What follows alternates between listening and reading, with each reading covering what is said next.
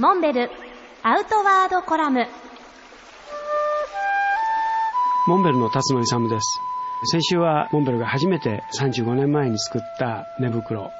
ダクロンフォロフィル2というアメリカデュポン社の新製品で作った寝袋の開発のお話をしました。実際当時河川の寝袋というのはかさばって大きいものほど高級、まあ、要するにあったかいということのイメージがあったので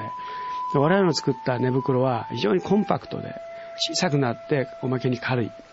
ところがお値段はですねそういった河川の従来の大きな寝袋と比べれば倍以上する。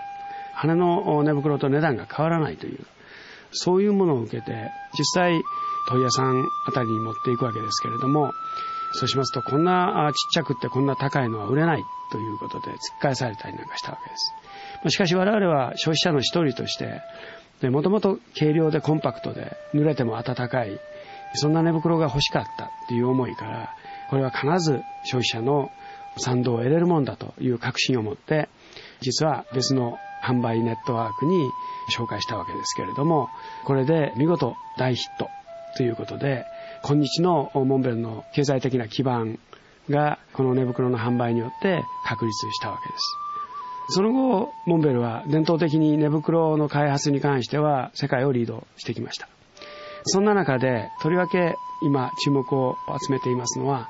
スパイラルダウンハガと言われるストレッチ性のある寝袋。これ実は10年以上前に我々が開発した世界特許なわけですけれども、それはどういうものかっていうと、寝袋の中に入った時に、寝袋と体の間の隙間ができるだけ少ない方があったかいわけですね。空気が動かない。体に密着してる方がいい。